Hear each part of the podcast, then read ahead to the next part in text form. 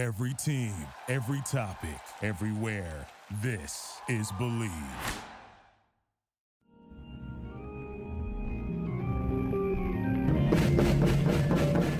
Welcome back to another episode of the Comedy Bureau Field Report. The Comedy Bureau Field Report is a member of the Believe podcast family. That's why on your favorite podcast platform it reads uh, Believe in the Comedy Bureau Field Report, uh, a name that I did not intend. And I do put this at the beginning of every episode so people aren't confused as to why it's named that. But since lockdown has ended, I have to do more of these in person, and it is really ridiculous to say it in front of a human being. That the network I'm on is a misspelled version of Believe. Um, yep. So enough of that explanation, and on to this week's amazing guest. Uh, one of my favorite people that I love seeing in the LA comedy scene in general. So funny, uh, comedian, uh, actor. Uh, uh, so there's, you know, I think a lot of multi hyphenate labels that I, you know, are probably too restricting to describe all of what they do. So without further ado, give it up for Addie Weyrich, everybody. Oh, thank you so much. Hi, hi. I love the clapping. Yeah, there's so many multi hyphenates. Yeah. Do, Yeah. do you want to add on to those, Addie? Yeah, I also and I and truly everybody gets this. It's why rich? Do you know? Why that? rich? And I, Sorry. no, no, it's totally okay. It literally is. I think maybe every podcast. If you look back at all the podcasts I've done recently, I think the first thing I say is, "I just gotta say it's why rich" because nobody knows. Mm-hmm. Um, it's I think the way that I pronounce my name is not how it's supposed to be pronounced. Sure. is the biggest mistake that my father and I have Right. have done. But um, the multi hyphenates, I mean, Jesus, someone. I think what I've been trying to say recently, because people would be like, "What do you do?" and I'll say, "Um, well." Okay, so I have ADHD and I'm creative, so I do a lot of things. And so I like preface with that, and I'll say I'm an actor, writer, director, producer, comedian, dancer, choreographer, creative director. I literally like wrote out a list of like, okay, what are all the things that I do? And then what I mm. also realized was that I'm actually not a designer, and that was really helpful. Yeah, I was like, I'm actually I'm not an interior designer. How did you come to this conclusion? Because I imagine you tried. I, I, I tried because I was like I was like creative director, and I was like, is that just a designer? And then I th- really took a thought, and I was mm-hmm. like, I cannot do interior design. Mm-hmm. I cannot. I I know what I like. Actually, interior design, production design, mm-hmm. art department. Art department, I can do kind of, but not. It's not my strength. My it's not like my my strength there. And I and so it's so nice to know what you are not good at too. Right. And I'm like, and I love directing designers. Sure. That and that was the difference of me being like, I don't think it is the thing that I'm the best at is like hanging out in Photoshop and making like a dish soap um you know brand label like if i was doing like a sketch or whatever it needed to be like like squeaky squeak clean like dish soap Right. um i i don't have like the skill set nor do i love looking at a computer screen for that long to Right. design it in, in photoshop but Right. i will sketch it with my hand Right. ta- find a designer that i love direct them Right. for how i want to do it how i want it to be the vision communicate clearly the vision i love communicating i'm obsessed with it i'm so good at it Uh-huh. communicate the vision Right. and then they do their thing and then i'm like amazing you even made it better than i could have imagined because you are a designer and i am not Right. um but yes but i think like the director the director thing has been the really cool thing to kind of lean into and feel in the past um like four or five months been really Directing anything or like film? yeah and TV? directing everything i mean but film and tv specifically Mm-hmm. um is the thing of of being like oh yes i am a director i think i always was Mm-hmm. like oh i'll i'll get on a tv show and then i'll shadow the director Mm-hmm. and learn directing that way and then um and then i've just been like shadowing out the directors and mm, hang out with them and being like wait i know how to do this Right. oh oh oh oh that's just what it is oh well, i know how to do that Right. you just tell somebody i want it to look like this and then the team makes it happen storyboards oh i know how to do that i do that all the time Right. um, and Because now the I'm thing you directing a music can't- video coming up That's amazing for who? um, for my partner Jordy. Okay. but but it's but cool but cool to be like, hey, I want to do this, and, and it's and it's an awesome opportunity. Right. Um, and I get to use you know some friends and my own crew and Right. that kind of stuff, and then to be like, oh, me, do I want to direct other people's music videos? But right. um, which probably the answer is yes. Mm-hmm. Um, but honestly, I've I also I've been making my own music. I'm going to be dropping an album this summer. Wow. And so I'm really Just excited. like is it funny music or Not really, dude. Okay, It's okay. just good music. Cool. It's just really, it's another thing. I mean, I booked this FX pilot um, and shot it in Toronto in September of last year. Right. And then I was just on hold for six months. So I just couldn't audition for anything. Mm-hmm. Um, and that was difficult because I had been auditioning. I've been having a very, I've been having a very productive actor successful time in Los Angeles. Right. And what I mean by that is like going on auditions, getting very close, but not booking. But the Mm-hmm. getting very close is like very important. Of like testing, like every pilot season, testing or going to network test for like the lead of a show, and I don't get it, but oh my god, so close. Mm-hmm. Right. And so then of like so booking the pilot, doing the pilot, and Mm-hmm. now I'm actually just on hold right. and I actually can't audition for six months and and people who maybe want to audition me aren't going to because they're like, well, if we like her, but then this FX show goes and we can't use her, we just wasted our time meeting her. So let us know what happens. Right. So that was in September, and so I had all this time which felt bad. At first, Right. it felt good and relaxing, and then I was like, I need to be mm-hmm. doing something. And I had also been having this point, this moment where I was like, I don't know if I want to do comedy.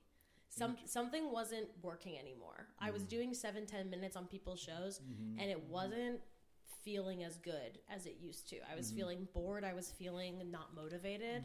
Um, and I was doing, uh, and I was realizing like, oh, I don't know how much I, how much I want to do stand up with a capital S and a capital U, but like, what does that even mean to me? And I don't know. And and doing this, being like the lead of a comedy show on FX, I was like, well, that maybe it's just how I want to do comedy. I want to do comedy by just doing it on TV, and then maybe, and then I'll do like a one woman show or something later when the TV show goes. But maybe Right. I actually don't want. I think I've I've been doing comedy for ten years now, Right. and I actually I think I've now done a good job because I just booked the lead of a show. So maybe actually I'm good. Maybe I actually don't need to keep working. Like maybe actually I can I can just now do it in a different way or something. I don't know. It mm-hmm. was very it was very difficult. I talked to everybody about it. Right. Of like I don't know. I, I'm, I was feeling very limited in comedy, Sure. and I didn't know why. And then I started making music with my friend Mm-hmm. Mitch. And the way that I felt about making music felt like the first time I took an improv class. Like it was like, oh my god, I get to do this. Mm-hmm. And I think that was the difference. I was feeling like I should be doing more shows. I should have five minutes for Fallon. I should be on that show. I should be on this show. Mm-hmm. And like nothing ever good comes from me feeling like I should do something. No, because it's out of your control. It's out of my control. And also, I'm like, who's saying should? Like, I should pay my taxes. Like, that's legal. yeah. and I will when I get the paperwork together. Mm-hmm. Yeah. But, oh, but- fun fun note. You have till October because you live in LA County. yes. Oh, and yeah, and the rain. Yeah, because the rain. The rain. Literally, the like it rained a lot, so now taxes are due October. You're like, okay, I'm gonna be okay. Great, sure, I'll take it. Um, but with music, I was making music, and I was like, oh my god, I can't believe I get to do this. Right. And I was like, oh, that feels good. Mm. Me feeling like I, oh my god, I get to. I can't believe that someone wants to make music with me, and I get to make music. Oh my Right. god, I get to write another song. I get to write another one. We have like nine songs right now. It's fucked up. It's so cool. It's so fun. Uh-huh. I've and I also have been able to like, it's writing because I'm writing the lyrics. Mm-hmm. Right. It also is a base of improv because Mitch will send me music and I will like improvise lyrics on top of. And I used to be on an improvised like 16 person improvised musical group. Right. Um, but there's no audience, Addie. there's no audience. However, actually, because I send the song back and forth to Mitch so much mm-hmm. and I respect him so mm-hmm. much, mm-hmm. he kind of is like, it's like I get to express within myself and then share with Mitch. Like, he sent me a beat at 9 p.m. and I was in a horrible mood. I was in like such a bad mood. And then he just emailed me being like, here's a weird one. And I took that mood and was like, I'm gonna write a song. And I, four hours later exactly, I sent him back the song with full vocal stacks on top of it. And it was almost like, I need to show him. Like, I need to, imp- I need to actually do this so he could be like, holy shit. Addie just did this in four hours. Like, and that motivated me to do it. Right. But you're right. There's no audience, and I've been missing the audience.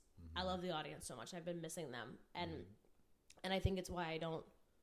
I think comedy. I need an audience with music and stuff. I don't need as many people, and it's going to be really exciting when I get to perform it live for people. Sure. But um, and so that is cool. But there was this feeling, the FX show. It was just like.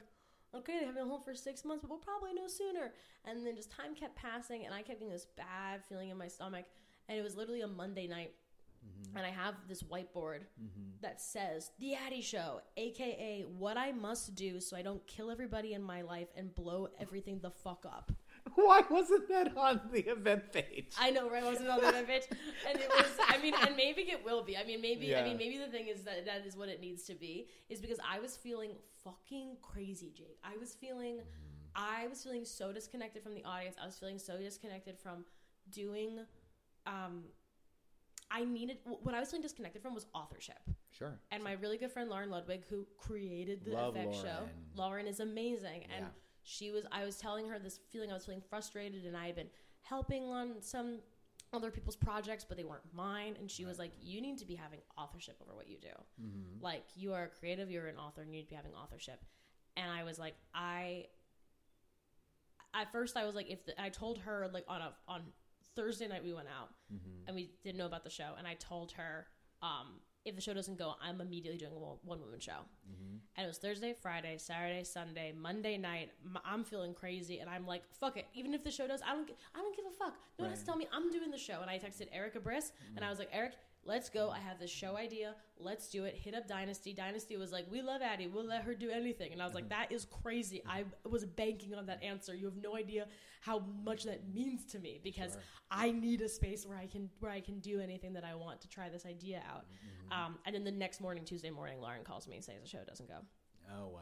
And it was like this crazy. It's like my body knew. It's like I knew something was um, going on, and like, um, and I just need. I just need. My brain is too crazy. I need to be creating. I need to be doing stuff constantly. right. Otherwise, I'm extremely inappropriate.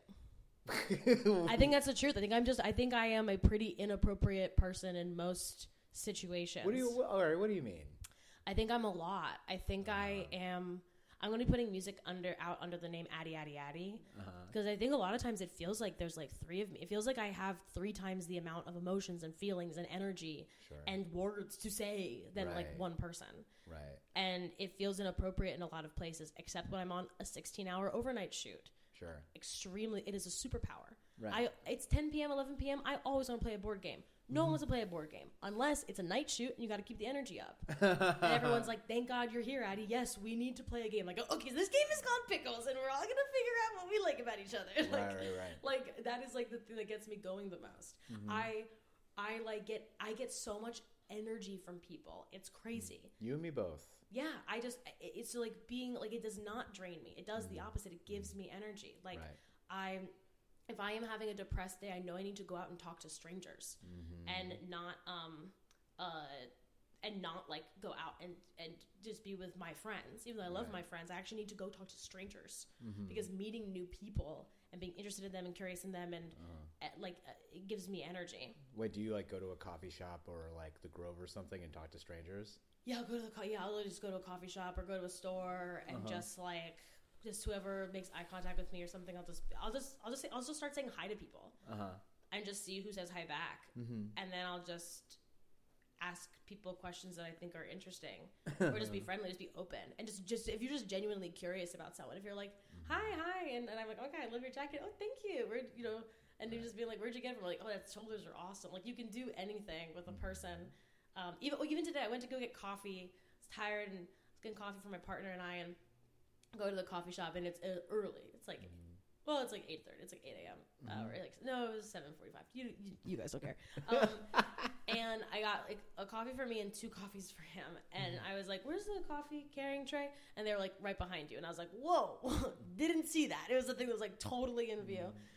And I asked them, I was like, "Do you find it funny being baristas that like the people in the morning, like the early morning people, like are they interesting because they're clearly people who like haven't had coffee and need coffee, and like versus like the two p.m. people who mm. are coming to meet with a friend, and they're like, "Oh yeah, we have to like herd people in, being like, mm. come on."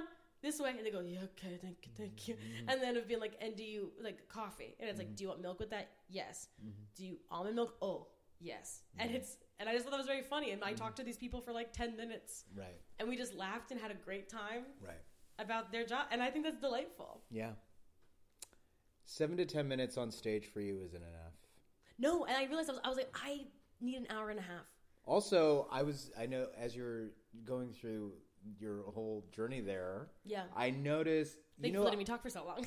No, Yeah. no worries. Makes my job easy. Yeah, fantastic. Um, I think directing is easy for you because the thing you can't teach with directing is vision. Yes, yes. Yeah, because all so many of the things I can't even think of like a bit that you've done that isn't sort of like having a lot of moving parts and intricate. It is like the things need to go like this. It's not just like I'm going to pick up a microphone and I'm going to say a bit a certain way. Yeah, yeah. Yeah. Thank you. No, I think I like to put on spectacles. I, li- I like to put on a show. I think mm-hmm. that's the thing is I really like to put on a show. Yeah. And I think that was like the thing that I was taught. My one of my mentors, um, Anders, who died last year, which was super, super duper devastating and so sad. And I feel like doing the Addy show is kind of a way of like honoring him because I think he would have, I think he'd fucking love it, and I think he'd be really proud. Right. And I will not cry on this podcast unless you earn it. Listeners at home, um, because these tears, uh, they're SAG tears. Okay, I'm an actor, um, but I think he'd really, really be proud. And he, um, and a thing that he would always really hearken in is like the audience is 99% of the show. Mm-hmm. There wouldn't be a show if they weren't here. Right. Like, oh yeah, it's great that you can pick up a microphone, but who are you going to talk to? And he also would always love to have the lights like on Right. because he was like, why is it that they're in the dark and you're in the light and you're up high and tall and people are in the dark? Where it's like this feels like this is a weird power imbalance when like everyone's here for the same show. Right. And it's very European, very like this is weird. I'm Swedish and cool, and I read books and listen to music, which no one in America does. Uh, but but he but but also the show would start the second that you walked into the theater. He said the show starts when the person buys the ticket. Yeah. Like it's the show. The show is starting, and I always just had a very I just. Uh, you know, and I, all of this is me speaking for myself personally. So if you're listening, being like, "But I don't think that way about comedy," amazing. You have your own point of view and perspective. Congratulations, that's awesome. I love that for you. my Yeah. my point of view and perspective for me is that like I don't enjoy being just on a lineup Right. where it feels like when if you came to the show you would just see a variety of people that don't really feel connected and Mm-hmm. maybe you like one person or two people but it didn't really feel like a full show a full thing Mm-hmm. And with everything's great with uh, I do host with Nick Kocher and Demi Adejuyigbe, Mm-hmm. that was like always an important thing for us of being like we're gonna have a lineup, but we're gonna have hosting bits that we do throughout, and hopefully when people leave the show, they will say, "What a great show!" Yeah. I couldn't pick my favorite person. Yes. that just felt like I just saw a great piece of theater, a great show, Yeah. instead of I'm going out to see some something. Right. Right. Right. Yeah, and so I think when I go on stage, I'm like, okay, the way that I can do stand up, quote unquote, air quotes, is Mm-hmm. that it's just a little one person show for seven, ten minutes, and I get to do whatever I want Right. for that time. So why not make it feel like a show? Right. All of my bits need to have like a finale, an ending. That's like kind of the most important thing. I have to know how I started, I have to know how I land it. Right. And in the middle, I get to figure out in real time with the audience, and that's exciting. But like, the Ted Cruz bit that I do Mm-hmm. always ends with him singing "Someone Like You" by Adele Right. because Which is yeah, and that always will happen no matter what. And that's like a so for the listeners, if you haven't gotten to witness this amazing bit, uh, Addie like um, comes out and on stage in like a medical gown and uh, A mustache and a wig. and a mustache and a wig as Ted Cruz uh, with amnesia, Yeah, but like they don't remember anything about what they've done or why people seem to hate them. yeah. This Yeah. and also it's so funny how this came about. Yeah, so I come up on stage and I go, someone, and I always have people introduce me as like Addie Weyrich was supposed to perform, but we can't find her, and this guy's just, just wandering around backstage. Right. And then I wander on and I take the microphone. And I look very scared, Mm-hmm. and I go, um, so I just woke up at the hospital, and apparently I uh, hit my head, and I Mm-hmm. can't remember anything, but. Apparently, my name is Ted Cruz, and you guys don't like me very much. What happened? Yeah, yeah. What did I do? Right. And then I just make people in the audience raise their hands and just tell me what me as Ted Cruz, and it's just me slowly realizing and figuring I'm a very bad person. Right. Um, which is I just thought was really funny. And the reason how this character actually came about is that I was it was like lockdown or whatever. All of the auditions that were coming in were like voiceover animated auditions, and there was like an art cartoon president or some there was mm-hmm. some animated president show Right. where they basically were like pick any of these politicians and send in and say these monologues like them. Mm-hmm. And I was just listening to like fucking Leslie Graham and mm-hmm. Marjorie, Tel- Marjorie, Marjorie Taylor Greene or whatever the fuck her name is. Yeah. Like just listening to these people who make me feel so bad, who make me scared for myself and for my friends, like, and being like trying to make them sound sound funny, and I just hated it so much. And I was on the phone with my dad, and we have a great relationship, mm-hmm. especially with talking about comedy. It's one of my f- I'm so grateful for. Mm-hmm. And I remember being so mad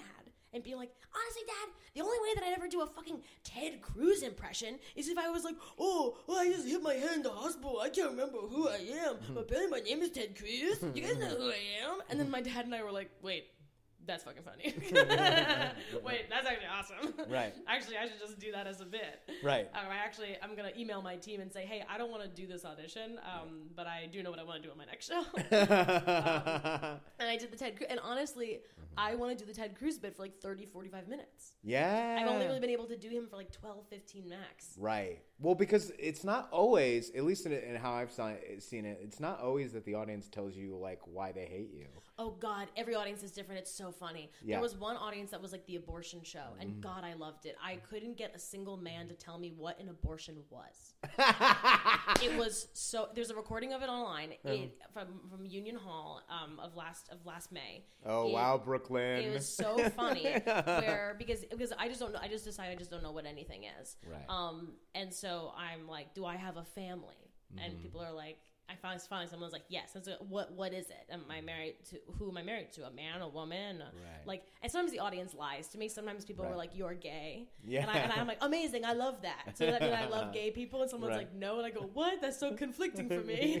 um, and the other bit that you have to know, listeners at home, is that I have a Sharpie marker. And once I start getting information about myself, I start writing it on my body. Memento style. Because the one thing that I remember is the day that I watched the movie Memento. Yep. That's the and that also was and that also came because I was doing a show um uh, on Naked Comedy, Sam's show.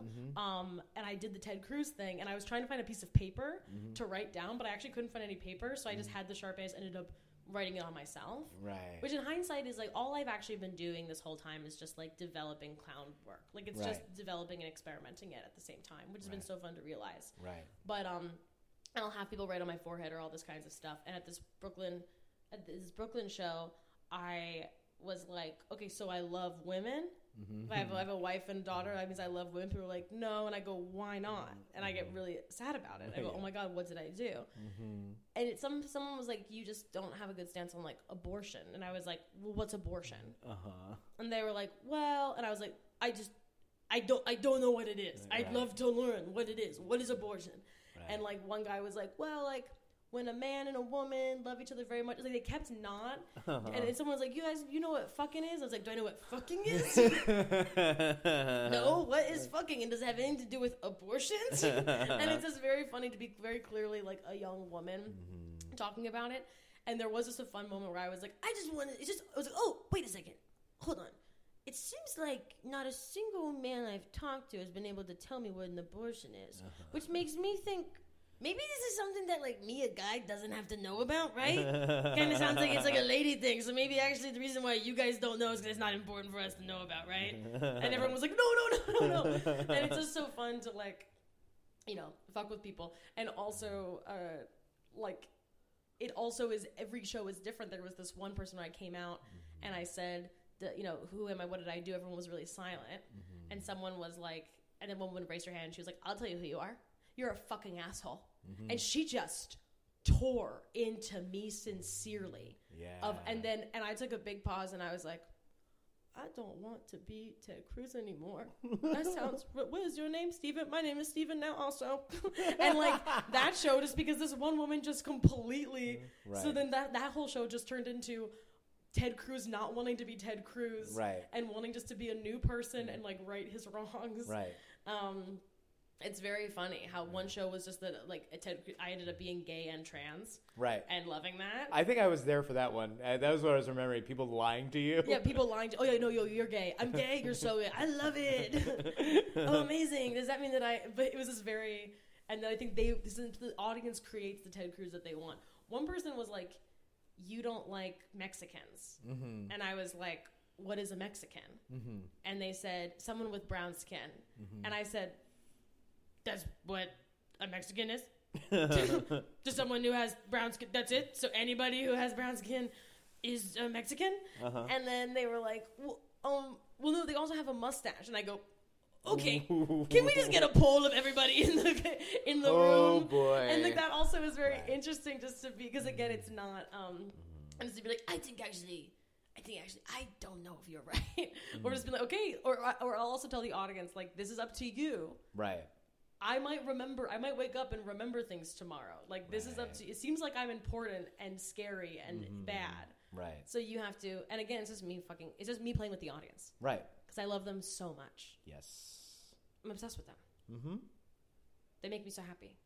I know Judy Garland used to be like "fuck you" to the audience behind the curtain, but like I, and that's all the Addy Show is. Which for people who don't know is a show that I'm doing a Dynasty typewriter, Right. Just incredible. Which is Well, it, the abbreviated name, the Addy Show. Versus what was the whole name? it was the Addy Show featuring special guest you, the audience. no, before that, oh, the Addy Show. Oh, the Addy Show, aka what I must do so that I don't kill everyone and blow my life up. kill everybody that I love, and know and love, and blow my life up. Yeah. Yeah. I mean, yeah, it has it has to be. Yeah, that's a funnier contrast with a, a flyer with a bunch of your faces on it, smiling. Yes. yeah. yeah. Well, because it's like me in the audience. Yeah. Mm-hmm. Yeah. We'll see what the next poster looks like. I mean, with that in mind, like, so I just saw that you have high written on the wall. Oh yes. Hello. Yes. This is high on the wall. Yeah. how, how, how much have you like put into this house that's just like very much Addy? Oh, almost nothing at all. Oh, This. okay. Oh no, my the thing that I've put into this house. So I live. I I moved in with my partner. This is the first time I've ever lived with a romantic person, and um I have my own room. Oh, cool. And that room I'm responsible for, both Right. in mess and creative sense. got it. The rest of this home, again, I'm not an interior designer. It Mm-hmm. has been so nice just to kind of enter into a home that already looks like an adult lives here. Right. Instead of me having to try to figure out what an adult home is supposed to look like, Oh, I which had, I've never been able to find. I I had the reverse where my roommate is almost a clinical depressive. Yeah. and uh, I mean, yeah, I, I with me, th- things got framed, Yeah. and they're properly on a wall, Yeah. and uh, there are plants, Yeah. yeah, and th- there's My color, ADHD yeah, just really prevents me. I like can't frame something. It's so difficult because Mm-hmm. I'm like, well, if I frame it and I hang it up, what if I want to change my mind about where I want to hang it up later? Mm-hmm. Uh, if I put a nail in the wall, what's going to go on? And like in my office, there's a lot of stuff on the wall, but Mm-hmm. it actually is just note cards taped up from like me figuring out shows. right, And it's so nice that like he's just put up his own artwork, right. and I get to go, okay, yeah, I like that. you know, uh, do you have a thing against spackle, Addie? No, I just, I it just literally, Jake, it just isn't. It doesn't light my brain up, so my brain Sure. doesn't want to do it. Fair. It I only want to do it if I'm doing it with a friend and we're having like a fun DIY project. But I Mm-hmm. Right. really home improvement.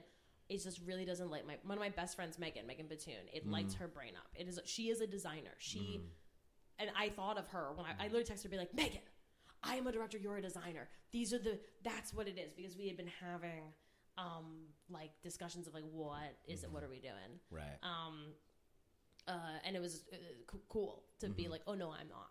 Mm-hmm. Um, which is so fun because I love that. I love knowing what I don't. I love knowing what I'm not good at, so then I can just work with people who are good at those things. Right, right, right. And then we can be powerful and Right. awesome and have an awesome time.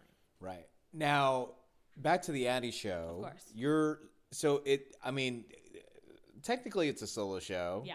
but and with a lot of solo shows there is there's sometimes there can be a lot of audience interaction Mm-hmm. but how did you come up with taking it to another level where every single audience member Mm. will be participating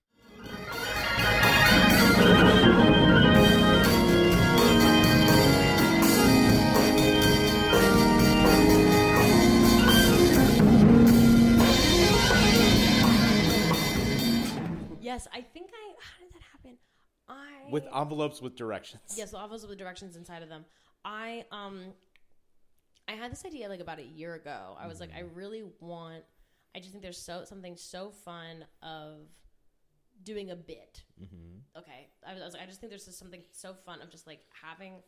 Essentially, I'm, dire- I'm describing directing. I was like directing the audience on Right.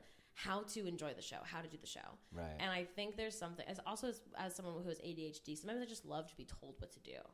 Like it's so I don't have to decide, I don't have to choose. Right. Like if like if someone is like, Addie, wash the dishes and do it this way, I go, oh, I can do this for an hour. Mm. I just have to know. Just you're, um, you're and you're showing me how you want me to do it. Done. I do not like cleaning, or, mm-hmm. or, or sorry, I have historically not liked cleaning. All of the places that I've lived before have been extremely messy and mm. cluttered.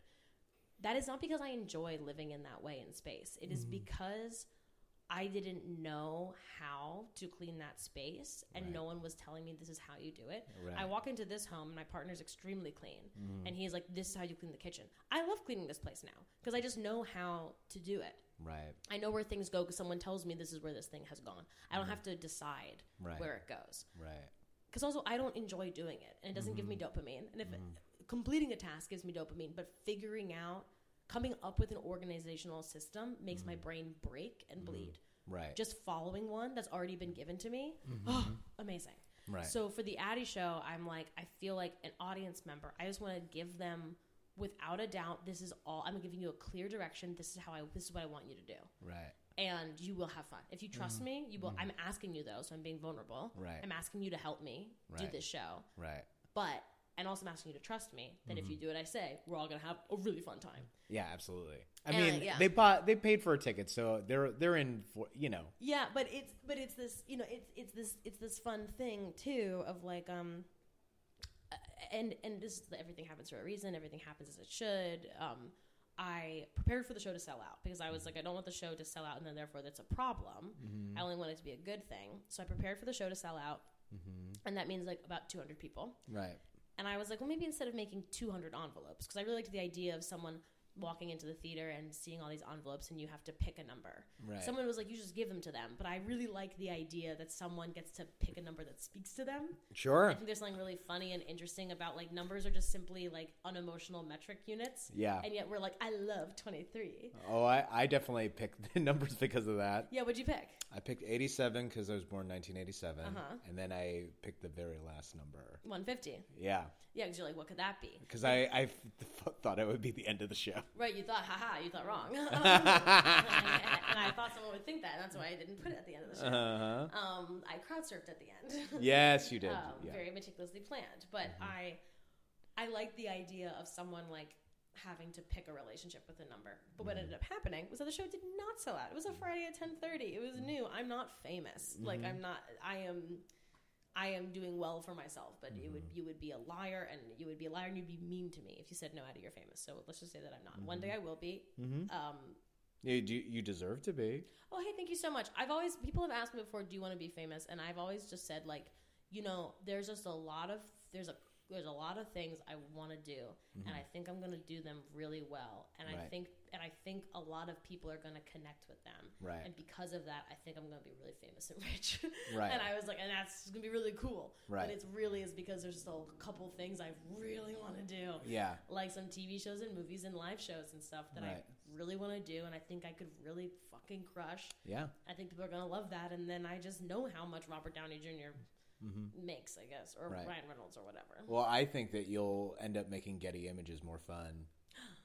Me too. yeah. I mean, the thing is, is that oh, I already have plans for Getty. I mean, I think right. there's something. I mean, it's so so fun. I mean, it's just so fun to be so silly, and I think that also is like I told Dynasty when we were doing our tech meeting. I was like, I want the Addie show to be like a regular show, except a little bit different, Mm-hmm. and like that's all of it. So you know, the show did not sell out; it was only 50, 60 people. Right. What ended up happening, therefore, was that everyone had to have two to three numbers. Yes. That was not the plan. Right. Beautiful mistake. Because what ended up happening, people were like, "Actually, Addie, we want more envelopes." Because once you, a number of yours was called. Right. you're still in the game. You still have to pay attention. Yeah, yeah. You still might be called up on stage. right. Um, and I love that I put the envelopes on the stage on purpose. Right. So that you have to walk up on stage to pick your numbers out. Mm-hmm. Which again is further being like the stage is not just the stage. The stage is a part of this room. And this Right. Mm-hmm. room is where the show is going to be. You are in the show, you are a part of the show. I'm like leading it. Right. Um, I'm in character. I'm I'm playing my Uncle Eddie Yeah. in the lobby. Because again, when you walk into the theater, the show has started. yeah, I love that. You're true to your word with that. Thank you. And there's only a few other shows that I've ever seen that are like that. The Walsh Brothers, who were like a brother duo. One of them still lives here, but they were from Boston. They used to have a midnight show at UCB. Yeah, yeah. And Yes, people were like, this feels very much like late night UCB shows, which Yeah. is what I was raised on. yeah, Yeah, absolutely. The Walsh Brothers, what would they do? They would do- No, but when people were standing online on Franklin, Yeah. they would have like pe- like just a group of people on the show dressed up differently than they were going to perform on the show, just interacting with the crowd. You just, it's so, why not? Yeah. The show has started, people have paid, like, and, and I just think that for me, I, the way that I view it for myself is like, I have a responsibility. Mm-hmm. Like, people, I am so grateful. Thank you for paying money mm-hmm. to come see me do a thing that makes me feel alive. Like, mm-hmm. like I have to be grateful to the audience. I have a responsibility to give them a great night. Like, fuck me big time if I am rude to my audience or don't treat them with respect or start late or don't like or treat them anything other than like they're the special guest. You are the thing that is making it special tonight. Right. I'm just doing what I'm doing constantly. Yes. I do this all. I am like this all the time. thank you for thank you for wanting to see this, for believing in this, for Right. for for you're telling me that this brings you joy. Like Right. someone asked me, you know, um, they're like, do you ever get, you know, jealous or envious of people who are happy to like just be at home with their partner and their cat? Right. And I was like, sure, absolutely. I was like, that sounds, and I also, but but also no, because if that is what they want to do, like Right. if you're doing something that works for you that makes you so happy, Right. that is exactly what you should be doing. It's Yeah. equity, not equality. Right. Equity is everyone gets what they need. Equality is everyone gets the exact same, but that's not. That's not how you mm-hmm. live. That's not the problem with communism. Like you're not mm-hmm. like you need be, you need, people just need their needs met and like and also those people need a funny TV show. Some people need to go to a comedy show and mm-hmm. see someone on stage, and I need to be on stage performing. Mm-hmm. And for me to be like, wow, everyone's actually getting their needs met right now, and no mm-hmm. one is feeling bad about this. Right. How amazing! Yeah. and you can think about that as like kink shaming and stuff. If someone mm. is like, I need to be domed, and someone is mm. like, and I need to dom, like that's Right. then you're like amazing. There's no shame here on well, you shouldn't or you should want. Right. Again, should is never gonna work No. never gonna work. So to me, I was like, I have a responsibility where like mm. people are gonna be coming in. It's gonna be late, Yeah. 10:30 p.m. People are gonna be tired on a Friday night. Uh huh. They've paid about 20 bucks. That's that's lunch. Mm-hmm. Yeah. They've paid like a meal to Yeah. be here Yeah. at night, Yeah. and it's just me. No one else in the lineup. Nope. And them, they don't know it. So I need to make sure that I am in character and I need to make sure the show is starting Mm-hmm. so that also people are getting used to talking to me, but that also they're not just like awkwardly waiting in line. I'm introducing people to each other. I'm making them laugh already. I'm Right. I'm I'm asking them a thing that I ended up asking people all the time was like, um, are do you know what's happening or are you confused? Right. And people would be like, "No, I know what's happening." I'd be like, "Okay, well then tell me what's happening." And they'd be Mm. like, "We're seeing the Addie show." And I go, mm-hmm. "No, you're walking onto the mm. stage, you're picking out an envelope, maybe two or three, because Addie thought that the show was gonna sell. I don't know why she thought that. She's very ambitious, and I also uh-huh. get to like talk about myself and make fun of myself. Right. You had to catch yourself several times referring to you in the first person versus you in the third. Which is so funny. Yeah, yeah, yeah. And I loved doing that. I Yeah. love, I love making mistakes in front of people. Right. And then just having so much fun with it because yeah, I mean that's where the clown in you comes out. Yes. And then everybody else knows that it is also okay for them to make a mistake on stage or just in general in their life. Right. Because, like, that's just how life goes. And Mm-hmm. improv is life. wow. Improv is life. Improv is life. Okay?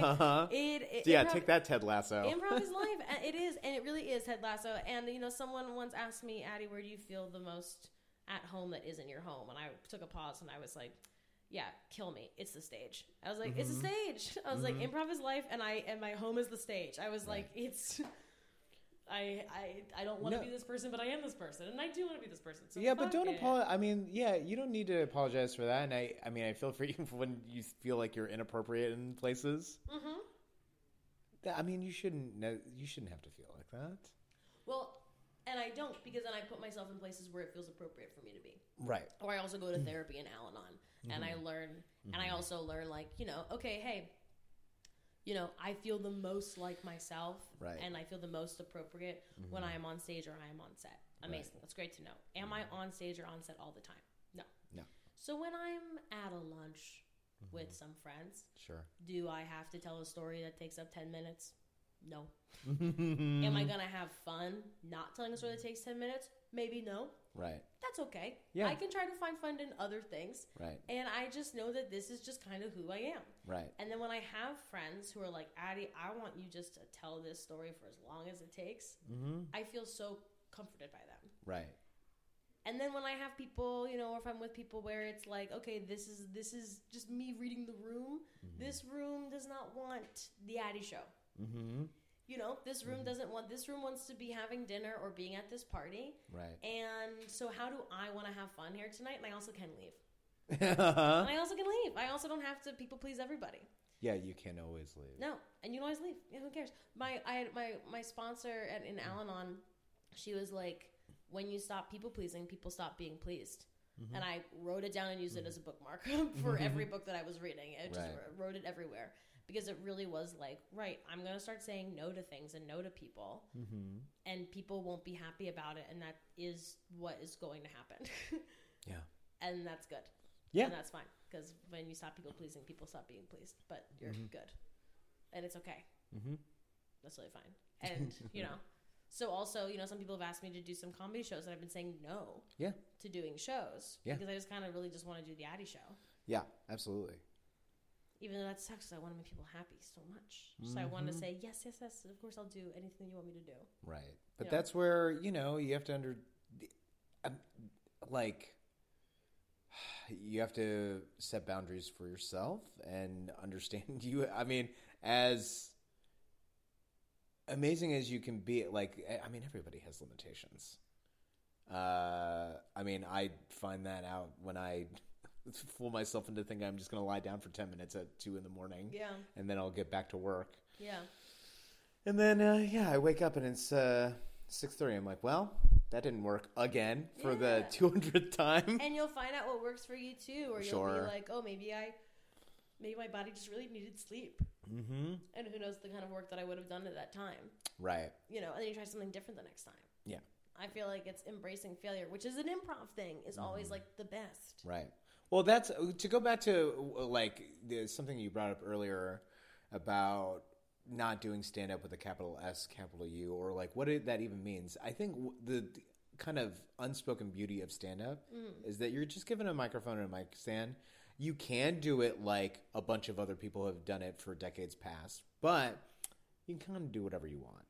Yeah, I did. I did start telling people though. I'm like, you can like, oh, do you do stand up? And I'm like, well, you come to a show, see me perform comedy. Mm-hmm. I did just start saying that I was just performing comedy, Right. Because because I was like, I think stand up. I was like, I think there just starts to be people have too many ideas. You words are important. Mm-hmm. like that that's why you have like words we use words as just our first line of defense of how to communicate with people and if you say i am a stand-up someone is going to probably think more george carlin pete holmes like you know uh, nicole byer like or, or or ali wong like Right. you know of just set up punchlines like this kind of thing john mulaney like you know dave chappelle Mm-hmm. so maybe a little more storytelling, Katt Williams, like that kind of Mm-hmm. thing. They're not going to think as much Natalie Palamides, Right. um, who is one of my favorite people to see to watch perform Same. ever. Yeah. It makes me laugh so hard. Yeah. Or they also might not think Jeff Dunham. Uh, not to say Natalie is different, but like puppets. But are these people not making people laugh? Are they Sure. not? And at a certain point, it's like who cares? mm-hmm. And also, most people don't know who anyone in the comedy world is. Yeah. YouTubers are more famous. Yeah. They have millions of subscribers. Mm-hmm. People don't know who you are. Yeah. It's not that big of a deal. No. What are you doing? Are you having fun on stage? No. What are you doing? Yeah. Are you being mean to people backstage? What are you doing? Mm-hmm. What's happening here? That uh, definitely. I've I've I feel like I've been in comedy long enough where I incidentally just end up giving advice to people who are just starting out because they're like, "Oh, I use the bureau or whatever," and I find myself always saying like, "Eh, "This may sound dumb, but you na- need to absolutely make sure that you are always having fun." You have to. This is supposed to be having fun. I wasn't having fun when I was in New York. I realized I was in New York for five years, and by the end of it, I was like, I'm not having fun. Mm-hmm. And I came to LA, and I was like, I'm not having fun.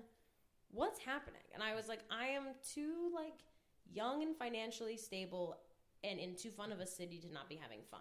Right. Like I had a full time job mm-hmm. and I was booking some commercials and I was like, what?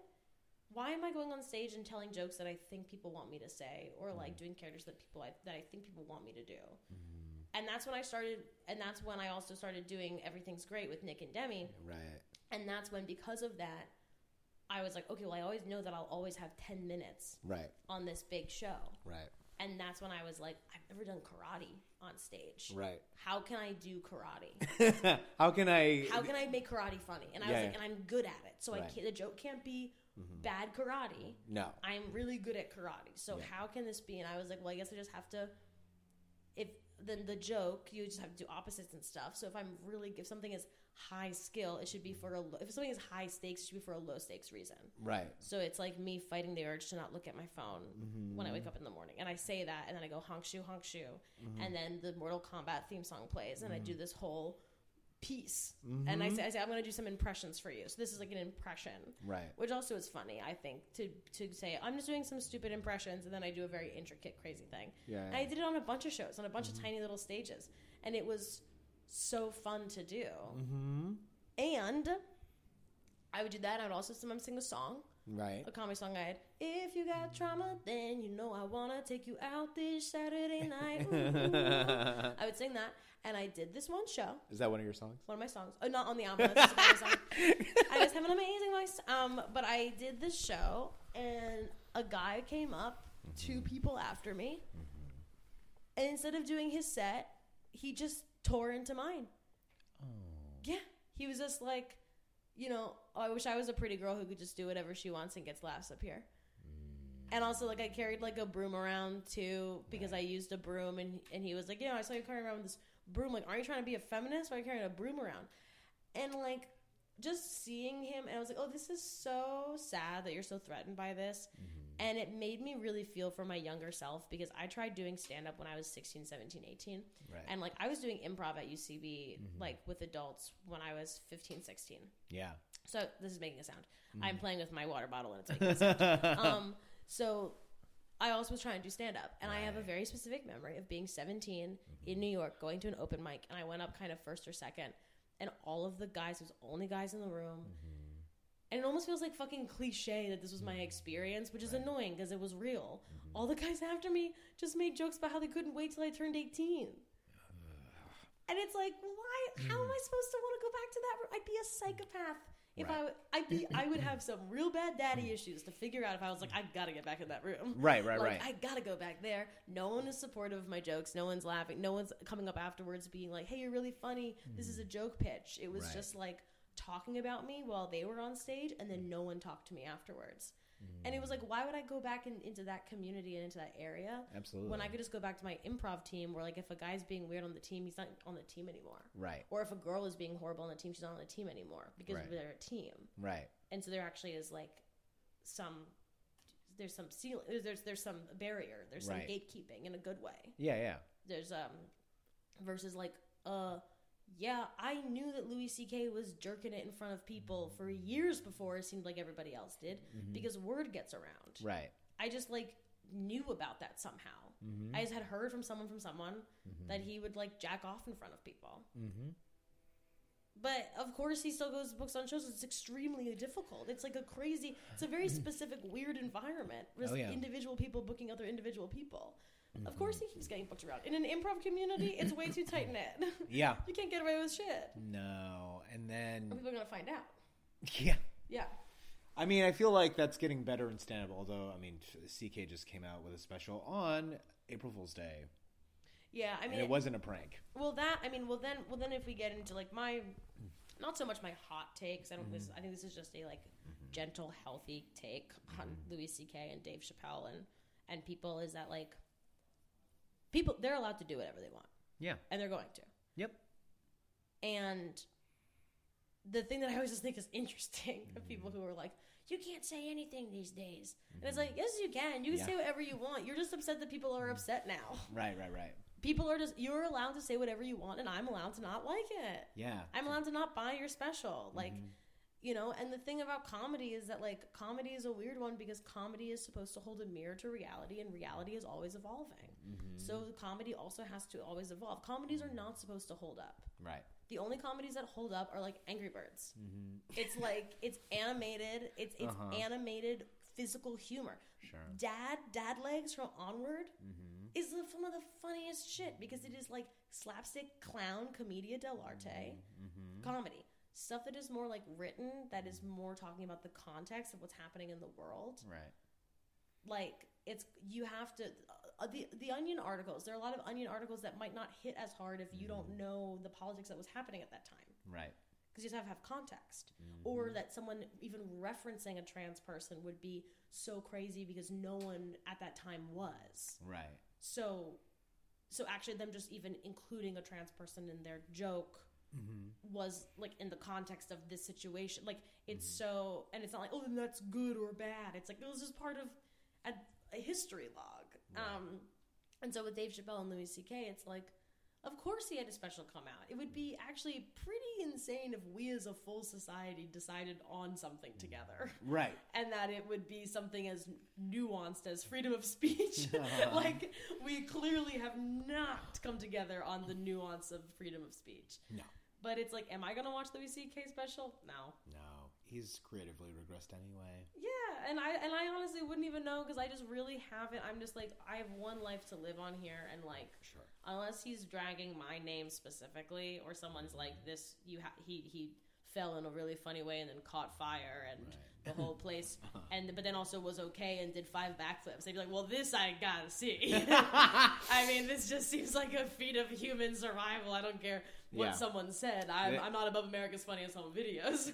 That's a weirdly high, uh, like high but very specific type of bar to clear. sure, so good luck if he does it. Otherwise, Yeah. I won't be watching. yeah. fair. The Dave Chappelle one, I was watching it and I was like, this doesn't make me feel good. I turned it off. Right. Someone was like, well, did you finish it? And I was like, no. And I'm okay with that. I'm Yeah. okay with not being able to have a full conversation about it because I was like, this is just making me sad. Yeah. And it's a Thursday and I wanted to watch something funny. Yeah. And I was like, maybe this will be funny. Mm-hmm. And it wasn't for me. Yeah, and you don't need to. I mean, I I will tell you, I don't finish most specials uh, because I watch mm. almost all of them, mm-hmm. and if if I'm not laughing, and this is the real kicker, if I can like predict your punchlines, then I'm stopping. Oh, but isn't this so funny too? Because I also, because when you're watching someone special though, Right. you can't just turn it off or go to the next thing. Mm-hmm. And it is why Dynasty Typewriter was like, "Do you want to live stream the Addie Show?" And I was like, "No." Mm-hmm. I was like, "I really don't. I want the thing that is special is that we are here now in this room together, Right. and I don't want you to be able to click out." There's this one performer I saw in New York on this like alt show. I need to remember his name. He came out and he just stood on stage and he was just silent for like 45 seconds, a minute, just looking at everybody in the eye. It was so uncomfortable. No one has having their phone out. No one can leave because everyone's just waiting, and that is part of it. Right. That the way he is doing that on purpose. Right. And then he goes, "Hello," Uh-huh. and, and everyone laughs because he just said something and just being like, like, "Good Uh-huh. evening," like everyone is, and then he just is quiet for another minute yeah. and everyone's like, "What's Happening?" And that is on purpose, and that is so fucking funny, and that would not work as well on on TV. Mm-hmm. I'd be looking at my phone, be like, "Okay, this guy's gonna talk any second now," and then I'm looking at my phone, gonna talk any second now. What's happening here? Huh? Interesting, Sure. interesting. Like, Mm-hmm. and you miss the gravitas of it. Right. You miss the feeling that's so special about a live performance. Mm-hmm. Um, so tape specials are always just interesting Mm-hmm. to me in general for that sense. Right. I feel like we've yet to. I think there's going to be a way it's interactive. Do I know my prediction for the future of TV and film? Absolutely, I do. Okay, one, I think everything's going to be mocap. Okay. I think everything's going to be mocap, just like in Avatar 2, Uh-huh. how Sigourney Weaver played a little girl, Uh huh. little blue girl, but little Right. girl. Right. And also like little blue girl who like what is the ethnicity of that little blue girl? Because I mm. don't really know if it's like white exactly. Yeah. but she's blue or like whatever. Okay. Yeah, I don't think James Cameron thinks about that. No, I don't think definitely doesn't because there's a lot of ones who kind of talked like they weren't mm. played by white people and they were, but no one knows because it's mocap. Hmm. So I think the same way that we talk about like, oh, did you know this Judd Apatow movie was shot on 35 millimeter? Mm-hmm. This is shot on film, shot on film Right. versus digital. I think there'll be things where everything will be shot on mocap, Right. and then if they'll be like, whoa, did you hear this movie was shot real? Yeah. Like that's what she actually looks like. Right. Because then you have people like Meryl Streep being able to play an 18 year old Right.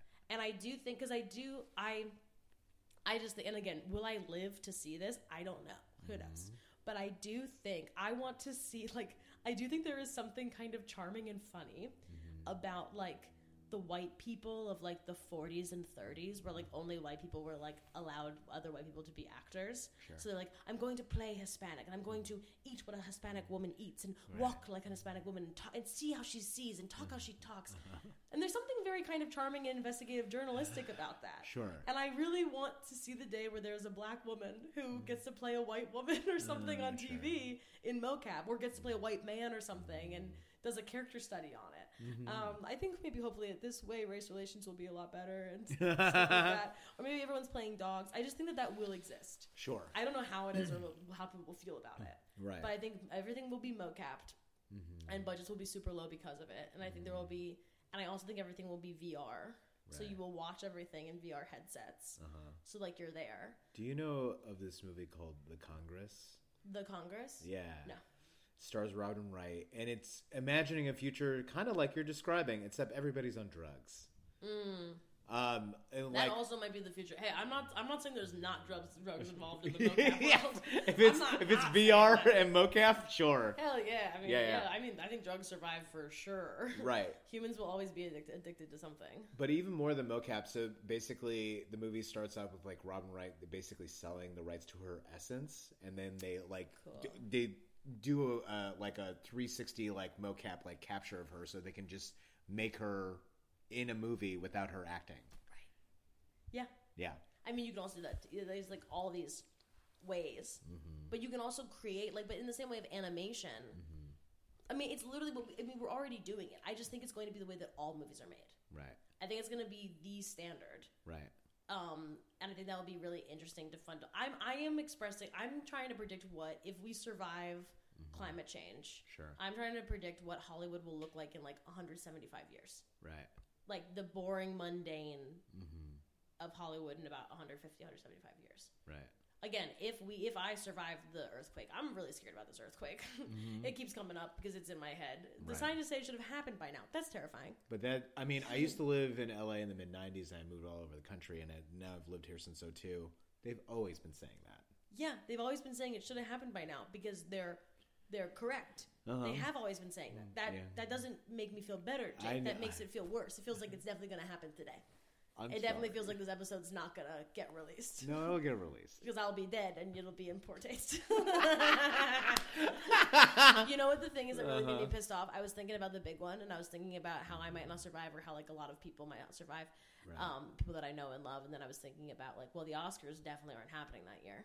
uh-huh. And then I was like, I don't know how Hollywood is to recover Uh-huh. from the big one. And then I started just getting so pissed off at Robert De Niro and Meryl Streep. Hmm. I was like, oh, wow.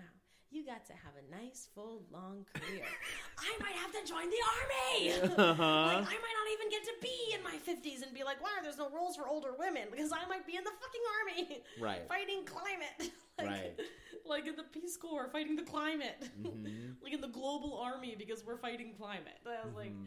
I got really mad. I still am a little bit. Um, I mean, I don't know if this will be a consolation, but, you know. probably not. I'm in a dark place. Keep going. Okay. no, keep going. What is it? Consolation what? Um, you know, like in Kiev, there are people just doing comedy while the war's happening. Yeah, I mean, as they should be, but You are get- they? But but are they testing for SNL? I don't know if their English is up to snuff yet. Yeah, I mean, yeah, I mean, I think, I mean, well, that's the thing. Of course, it'll exist. yeah. Pandemic didn't completely shut down No. everything, No. but it shut down a lot of normal stuff. Yeah. it really stopped the stuff that I was doing. Now, Right. then there's the way of like everything happens for a reason, everything is made better by everything else, and like, Mm-hmm. sure, that's the only way to think about things that's the only way that it is. Is that what brings you comfort? That everything like happens It's for, a reason, and or something. Everything makes everything else better, or something like that. Yeah, I just kind of always I like the good things lead to bad things, lead to good things, lead to bad things, lead to good things, lead to bad things, and it's like, and that like I can't see around corners, and mm-hmm. that like just the clarity that I have today about what I would want to tell my 13 year old self or 14 year old self is just so clear. Sure. And so if I can imagine what my 85 year old self would tell me today, that also feels clear. Okay. And so just to be like, I know time will pass, and I know this moment that I'm in right now will not will soon be in the past. Right. I mean, so in Al- do you know what Al-Anon is? Mm-hmm. So Al-Anon is not AA. It's if you've Right. been affected by someone else's drinking or sobriety. And I'm just saying that for people at home, not for you, Jake. Mm-hmm. Um, and there's a lot of sayings of like we can't see around corners, Mm-hmm. and like more will be revealed, Right. and like one day at a time. Easy does it, and Mm-hmm. it really is. There's even the phrase I love this one. You might be right. Like if Mm-hmm. and I can say it to myself sometimes or someone else where I'm like, well, what if the earthquake happens tomorrow? I don't know. Yeah, you might be right. Mm-hmm.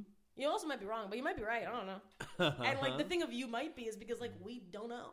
It's like I have to tell my anxiety or anything. Like, yeah, I don't know. You might be right. Mm-hmm. I, I might book this big thing. Oh yeah, you might be right. Right. I might not book this thing. Yeah, you might be right. it's Mm-hmm. all I don't know. It doesn't like happen. Where are your feet right now? Where are you right now? Right. Yeah, I'm on my couch. Everything's fine. I'm on a couch. My dog is asleep next to me. Everything is good. I'm talking to a friend on a beautiful sunny day in Los Angeles, yeah. and people are doing comedy in Kiev. Like, Right. Right. That was like the gradually coming to awareness of those things. Like the days after the 2016 election were comforting. Of like, oh, okay, t- today the world didn't end. yeah, And but I- it also, but it still was like, but also still, but but, ugh, man. I mean, even that though is. No, but that's also hard because my brain literally just goes because I remember how bad and sad and horrible Mm-hmm. that felt the days after 2016. And then of being like, okay, but nothing bad is literally happening right now in this moment, but I can feel it. Yeah. And then when Roe v. Wade got overturned, I was like, there it is. Mm-hmm. That's what I was feeling in 2016 Right. was this is going to go. We're going to lose this right. And everyone's like, no, well, it won't happen, but it's going to happen. Right. And it did happen. Right. and and that's the and my anxiety loves that because my mm-hmm. anxiety is like you see you're right mm-hmm. the fear that you had there is actually a correct fear Right. but where my anxiety is wrong is that i am okay and safe mm-hmm. and that um, i'm not responsible for other people's lives Right. as much as i want to be Right. as much as i want to make sure everybody is safe and okay There's only so much you can do. there's so much you can do and you Right. really and you really have to trust that taking care of yourself mm-hmm. and really like in the most full wonderful beautiful way mm-hmm. like like it is my duty to myself to do the Addie show and if Right. and me making people laugh at that show Right. and honoring them as the audience mm-hmm. that is probably the best thing i can do for those people that day Right. and it is a really good thing. Mm-hmm. And yeah, there's just things where it's like trying to make sure that your friend absolutely is okay after their breakup, or their or your friend is like is actually not mad at you at all, even though you maybe did something that made that would have made them a little upset. Like, Right. or I have to make sure everyone's happy. It's like no, you just actually have to make sure that like you're good. Mm-hmm. Not that you're happy, but that like you're healthy and you're solid. Right. And then people will also start to gravitate towards that. Yeah. Because I mean, even on a more global level, like because I read world news all the time. Yeah. Terrible things happen not only in this country but Yeah. all over, and you can really. Shut up. No way. Get out. Yeah, I know. America's the only country that exists, and it's so fucked up. I know. It's like Guy Branum says, Canada is America fan fiction. Oh, I mean, yeah. I mean, Canada can be pretty fucked up. Yeah. Yeah. okay. Yeah, talk to any native person in Canada, they're going to tell you a different story. Yeah. Yeah. But um, you know, you could read about how climate's affecting climate change is affecting other places in uh, a lot more visceral ways than even that we've experienced here, Yeah. or w- other conflicts around the world. And like, um, you know, you can let your anxiety run rampant thinking about what am I, what can I do to do to solve any. And the thing is, you can't do a lot. Yeah. You can't. You can't do a lot. No. And then that can also be super depressing and Mm-hmm. Bad. Right. But you, as that's where it comes back to taking care of yourself. And take care of yourself. And, or like, or literally being like, okay, so how am I going to deal with this? Yeah. And how I'm going to deal with this also might be, oh, I'm to, um, Mm-hmm. Right. I'm gonna get a therapist Right. and talk to somebody else about this, or like these are, or these emotions are too hard Right. for me to carry myself. Right. Yeah, And that is wherein lies, like, you know, I think there will be uh, uh, ever extensive conversation about the comedy speaking truth to power or making a difference or whatever. But mm-hmm. I think the tangible thing that it does do is that it does bring people together and in a shared experience, and it does like bring relief, which you know is a very rare commodity these days. Yeah. Yeah. No, I mean it brings. I mean it. Well, the one thing I love. So so bef- okay. So I went to NYU and then I dropped out after two mm-hmm. years. Mm-hmm. And um, the one class that I took that I think made the whole thing worth it, honestly, was this class called Positive Psychology, uh, or it was called The Science of Happiness, Positive Psychology. And I wrote a paper, maybe the only paper I ever remembered liking writing in college, called "What's Funny About 9/11 and Why It's Important." and it was about this, which I feel like I've maybe referenced on podcast before. So I'm so sorry if you're like, yeah, we get it. Um, but but I only wrote so many papers in college before I dropped out. Sure. Um, but it was about how like the Onion mm-hmm. was really instrumental in the nationwide healing after Right. 9/11 because mm-hmm. the jokes that they made Right. and about how like laughter is the opposite of fear. Mm-hmm. That's why when someone jumps out and they go boo, you scream and then you start laughing mm-hmm. because when you are laughing, you know that everything is safe. Sure. It's like people laughing through haunted houses, or or even if you are having a sad conversation with somebody or whatever, if you can make them laugh, like there's a feeling of safety. Right. Nervous laughter. Hey guys, what's going on? We're we're all we all really are happy about what's happening, right? It's crazy. I don't Like- feel good in any job interview unless I can make the interviewer laugh. Absolutely, Yeah. exactly. And laughter, and laughter is a universal language. Mm-hmm. You, my favorite thing to do if I don't speak the same language as somebody from a foreign country or something, you're staying next to a stranger, a big like kaboom happens, like a Mm-hmm. car makes a sound, and you, you and the stranger make eye contact. You make one of the oh, like Mm-hmm. whoa, loud sound, like faces, Right. and then you both start laughing Mm-hmm. because it, you're communicating, Yeah. and that's like, I mean, what's better? I mean, for me, I, I can't like encapsulate the meaning of life in uh, something some pi- pithy phrase, but Yeah. I I feel personally for me, That Well- improv is life. improv is life. and And and, and addendum to that, Yeah, yeah, yeah. uh, the yes and to that Yeah. is um, that like without people, life doesn't really have a lot of meaning. No, I don't think so. Yeah, You can you can knock yourself out trying. go go Go ahead, Go- and we'll be here for you when you want to come back. Yeah, Y- you're describing solitary confinement now. Yeah, which is torturous. Yeah, yeah. I mean, it really. I mean, the pandemic was really bad for me. I I feel bet there were some people. I know there's some people who were like, I had a great time, and I'm like, amazing, good for you. And if you're listening and you're like, Addie, same, I feel you. You're seen, you're heard. It was really bad, yeah, really It- solitary. I really need people. yeah. It was. I got ran through the ringer on that. Yeah. Same. I had to go back on antidepressants, like really bad. I I went through the first breakup of my whole life at the start of it. Yeah, bad. No, no, bad, bad, bad. bad, bad, bad, bad, bad. Everyone's gonna die. There's a mysterious disease. I watched Contagion. That was bad. I mean, like, what a weird. Yeah, that was. I mean, Time. thinking about it in retrospect, it's funny, but what a fucked up thing to do. My roommate played the special DVD like features of Contagion on like the first week. Oh my god. Well, because it feels almost like theme party. Well, yeah, you know, but like it's like theme thematic pandemic. Let's watch the one movie. so there's a mini doc thing about like, oh, this is what would happen if a pandemic, and it's just describing our reality, Yeah.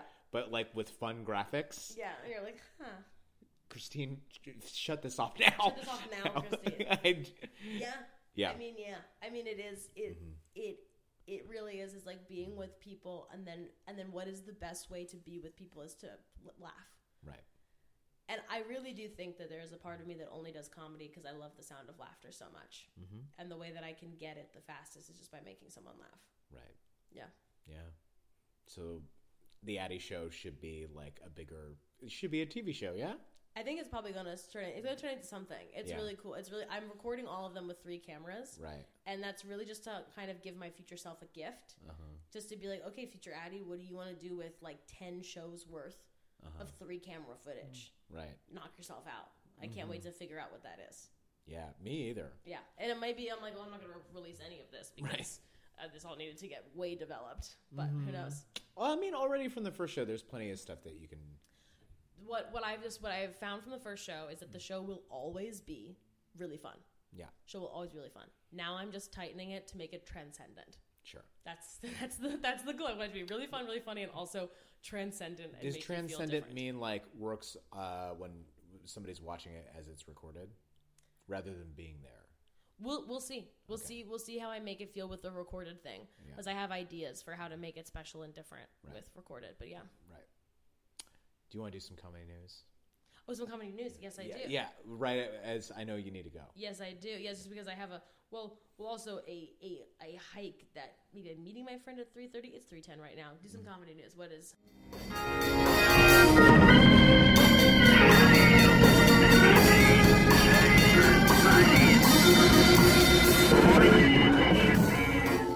Um, so just really quickly, I think there are three new three news items. Um, somebody within the Curb Your Enthusiasm camp claimed that this coming season was going to be the last, and then uh, an EP said that we've been saying it's going to be the last season for a long time. Uh huh. So who knows? Who knows? Hey, you might be right. Yeah, he, you might be right. You might be right, Curb. Also, like, yeah, it's one of those like Larry David's. It feels like he's always done with everything all the time. Well, we'll see if it works past the writer's strike because it's improvised, but it also isn't because he's credited as a writer, Right. but also isn't. So it's who knows. But hey, you might be right. Yeah. Uh, and I mean, you want to say something about what might be right the writer strike, whether it's going to happen or not. I don't know. Oh, who the fuck knows? No one really knows. No one knows. Hey, they might be right. Yeah. I wonder if it'll. Yeah, the, More what- will be revealed. well, more will be revealed, but what will like it be like? Because it can't be like the last one. I mean, it might be the last one was really bad, but this one's just so fucked up because streaming is so fucked up now. Yeah. And writers' rooms are like non-existent. Right. And it used, and you also like it's very difficult to work more than thirteen weeks as a writer. And if so, if you're not doing that, then you're not getting health insurance, or you're not Mm-hmm. You're not joining the WGA at all. And as a lot of people are getting fucked over as writers, which used to be a totally Mm-hmm. solid job. Right. So they do need to strike, Yeah. and people need to give them what they want. And then someone needs to give me a writing job so I can be a part of the WGA. Yeah. Instead of uh, friends of mine say, who were like, "Oh yeah, this guy he used to like write for Seinfeld. He's driving my uh, Lyft." yeah. Yeah.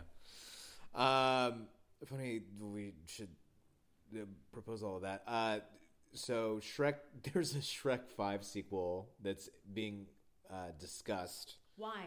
Because people want to laugh, Jake. Yeah. It's exactly what we've been talking about. Let there be 10 more Shreks. Uh huh. People fucking love Shrek. What happens in Shrek Ten? Uh, Like, there's baby Shreks now. It's Uh-huh. Shrek Universe, Shrek to Space. Uh, there's a Shrek cinematic universe, is what you're saying? Yeah, people just want. And I'll tell you what, it'll probably be funny because it's animated physical comedy. Mm-hmm. And it'll hold up and it'll be funny. Uh-huh. And that's why there is a Shrek 5. That's why Puss in Boots got nominated for an Oscar for animation. Because technology keeps getting better to make it better. Right. to make the fur and everything better, but the comedy is the same. You have Mm-hmm. a talking cat in boots who thinks he's it's just commedia dell'arte. It's just clown. Right. It's high status, low status. It's basics. Right. It's perfect. Do have I watched Puss in Boots? No, but I'm so excited to one day do it. Have you watched Paddington?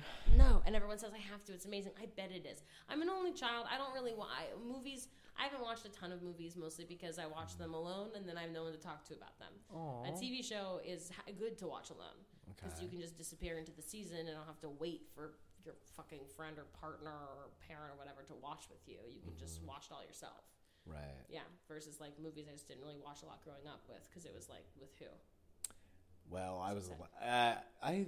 It's interesting you said. Was, was my not every only child, Right. But was my personal experience Right. being an only child. Yeah.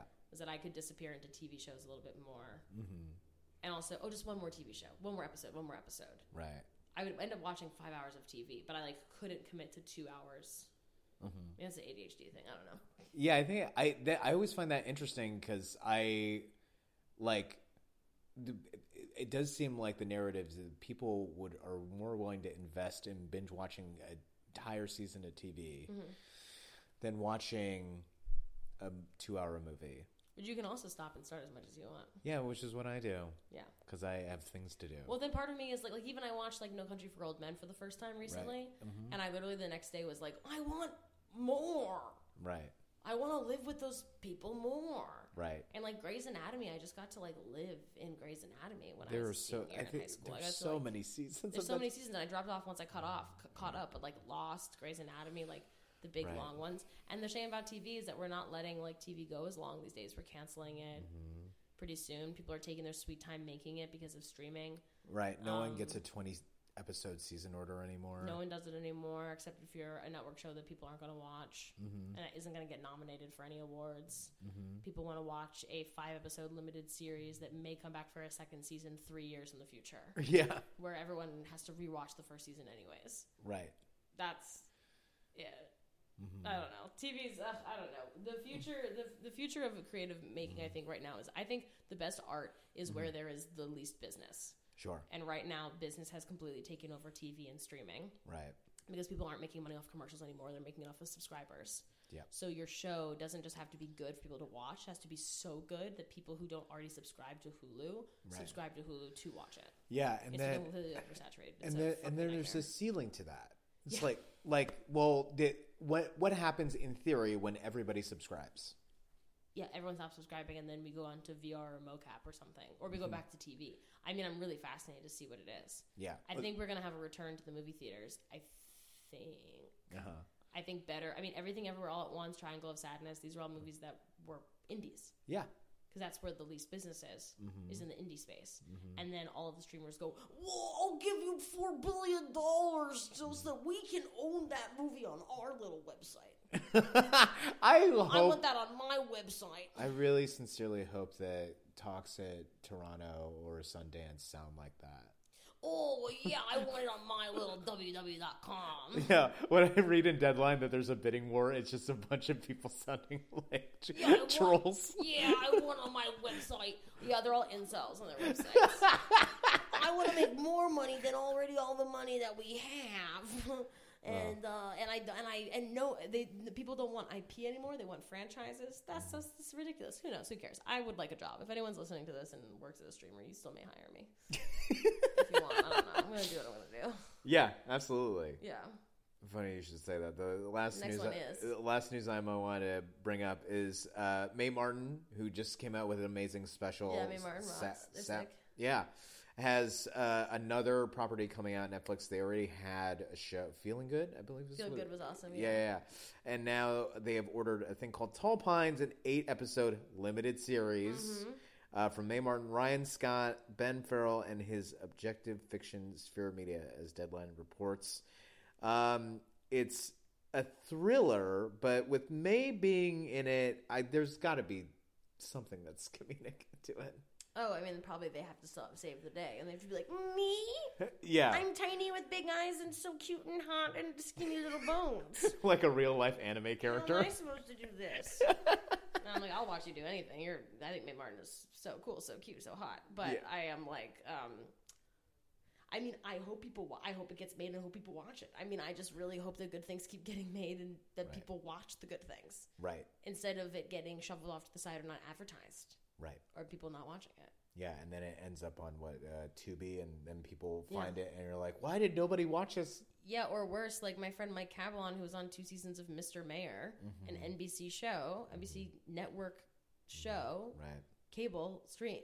Uh, it, the episodes were put on Hulu, right, and then Hulu, and then Hulu took them down. Mm-hmm. You now can't watch him act with Ted Danson and Holly Hunt, right, Holly Hunter for, at all, right, and Bobby Moynihan. You can't watch that anywhere. That's fucking crazy, and it's because they can write it off as a tax write-off. right. They've been taking shows off Yeah, to credit them as a loss. So they don't have to pay taxes on them. That's fucking insane. Mm-hmm. absolutely. That That's so crazy. What that- the hell? that almost happened in a Dress Up Gang. To, what? Dress Up Gang. I don't even know what that is.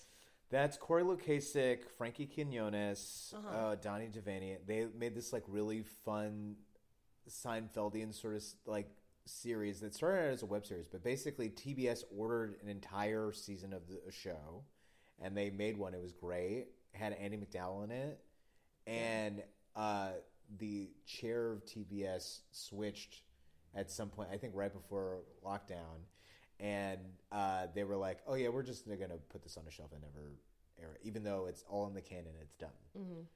And like, they basically had to do.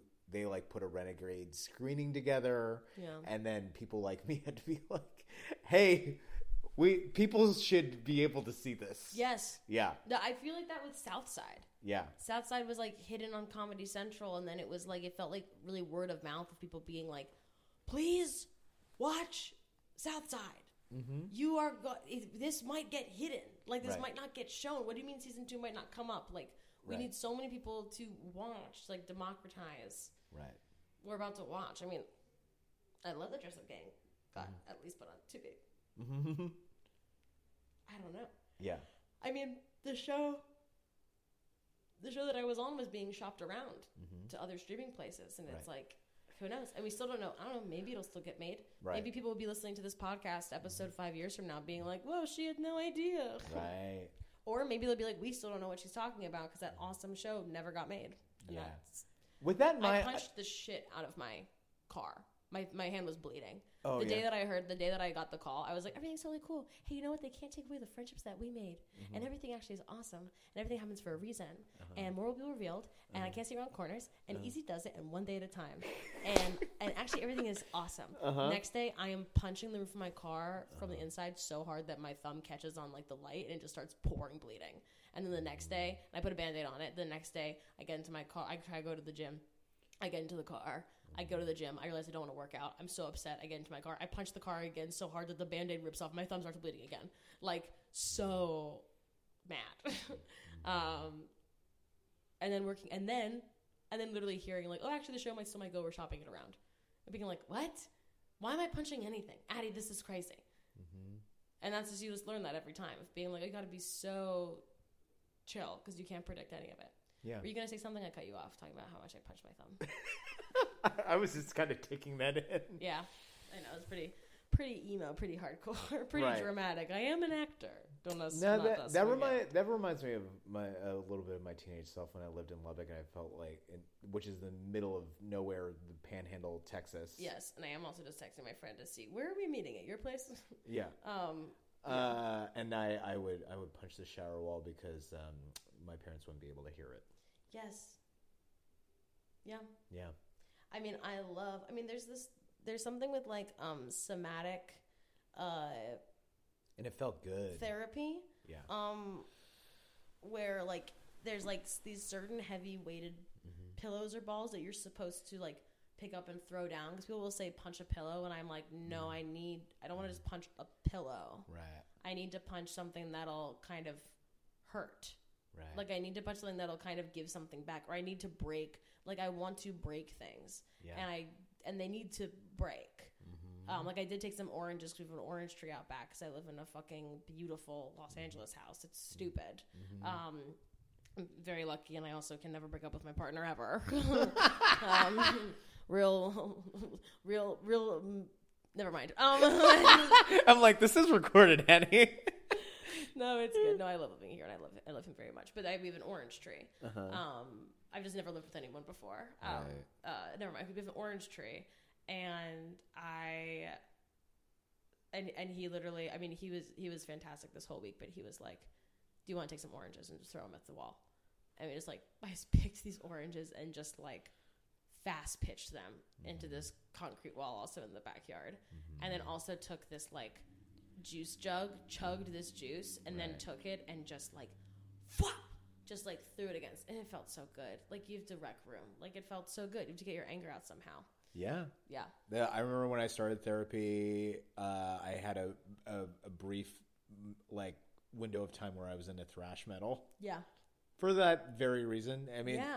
You have to get your emotions out. yeah, They're then- going to come up. It's going to happen. What are you going to do with it? Is the is the thing. Yeah, and then I'll mention this, and then we'll we'll bring it to a close. Yeah. Uh, there was a show called The Tomato Show that this guy Blake Rossier does, and it's it's wild. You're basically the audience is just allowed to throw tomatoes at the performers during the entire show. Perfect.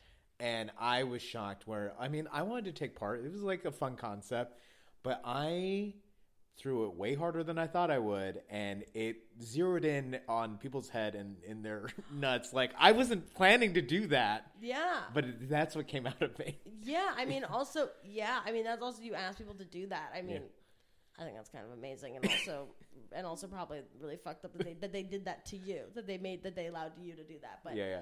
I mean, even like, I I have like I have my black belt in karate. I have reflexes. Yeah. My partner like gave me like a little like tap on the butt, but a little like harder than I think he thought, and then I turned around and like punched his arm. Oh, yeah. um, which was just like uh, reflex. I was like, ah, I'm sorry. He's like, oh, I'm sorry. Yeah. um, Oh, black belt to black belt. No, I feel it. My dad, he would use, he used to like, we'd be talking and then he would like throw a punch or like try a chop. And I got so used to just blocking that that when friends in high school would try to hug me, I would just, yes. yeah. Yes. Oh Yeah. yes. Yes. Just block them. Yeah. Yeah. Yeah. People couldn't. Some a friend of mine came up and talked too loudly into my ear at a concert, and I fully like put like blocked her. Yeah. And she was like, oh, and I was like, she's like, why'd you do that? And I was like, why'd you yell in my ear? Uh huh. Don't sneak up on me. I don't know. I'm a black belt. Don't sneak up on me. Uh huh. That's kind of on you at a certain point. Yeah. A little on me, but like I trained for this, and you know. Did they know? Yeah. Oh. Every, it's impossible to meet me and not me tell you that I'm a black belt. Right. That's like my thing.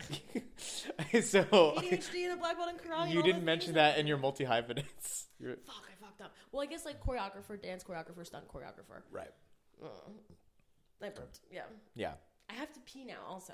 Right. No, we're at the end. I thank you so much for your time. Thank you for Uh, asking me. Yeah, this has been such a lovely episode. Uh, where can people find you online, and what else would you like to promote? Yes, you can find me online at Addie, A D D I E Y O M I N D. That's Addie O Mind. Um, mm. Someone has taken my first and last name, and mm. I don't know who it is because it's not mm. even showing up. So it's Addie O Mind on Instagram mm-hmm. and uh, and Addie Weyrich on TikTok. Mm-hmm. Um, TikTok is where I do not serious things, mm-hmm. and Instagram is now turning into more of a fun LinkedIn for me. But on Instagram, and you can also follow the official Addie Show on Instagram too, and that's where you can find any updates about the official Addie Show.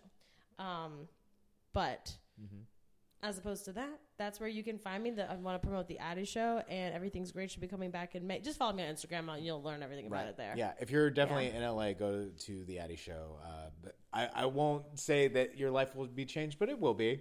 By the tenth show, Yeah, yeah. it'll be changed. Yeah, By yeah. the tenth show, it'll be transcendent. Yeah. So just give it, just give me till then. But, but if you come before then, you'll have a really, really fun time. Right. But if you come to the tenth show, you will be changed. Right. But only because people came to the other ones beforehand. And, and you're gonna have Yeah. all 100 people do the improv dance. Uh, dance diamond. yeah, yeah. Yep. and you're gonna have to come to the show to figure out what that is. yes, I'm not gonna explain it to you. Yeah, explain it to you. I, I'm Jake Kroeger. I created the Comedy Bureau. You can find the Comedy Bureau at thecomedybureau.com, at the Comedy Bureau across socials. You can find me on Instagram at Not the Supermarket, on Twitter at MFJ Kroger. So many great causes to support this time, and I ask that you support those. But if you have money and generosity left over, please support the Comedy Bureau so it can keep running. Do you have anything to say as we sign off here? Yes, support the Comedy Bureau. It's literally the best like thing about the Los Angeles comedy scene. Oh, It's like the first Oh. thing I found when I moved here. Thank you. There also like is not one of these things in New York. It feels like maybe well, there is, but I don't. I cover New York. there you go. Yeah. Yeah, so there you go. So it's just the Comedy Bureau. Yeah, yeah, absolutely. Uh, well, as the great Brody Stevens would say, Improv is life. improv is life, and enjoy it. And enjoy it. Bye.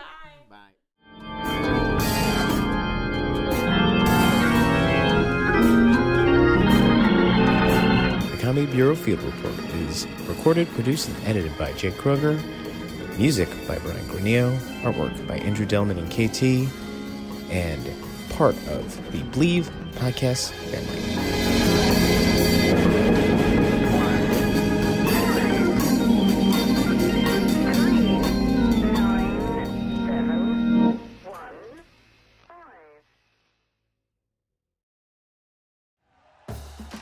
For listening to Bleav.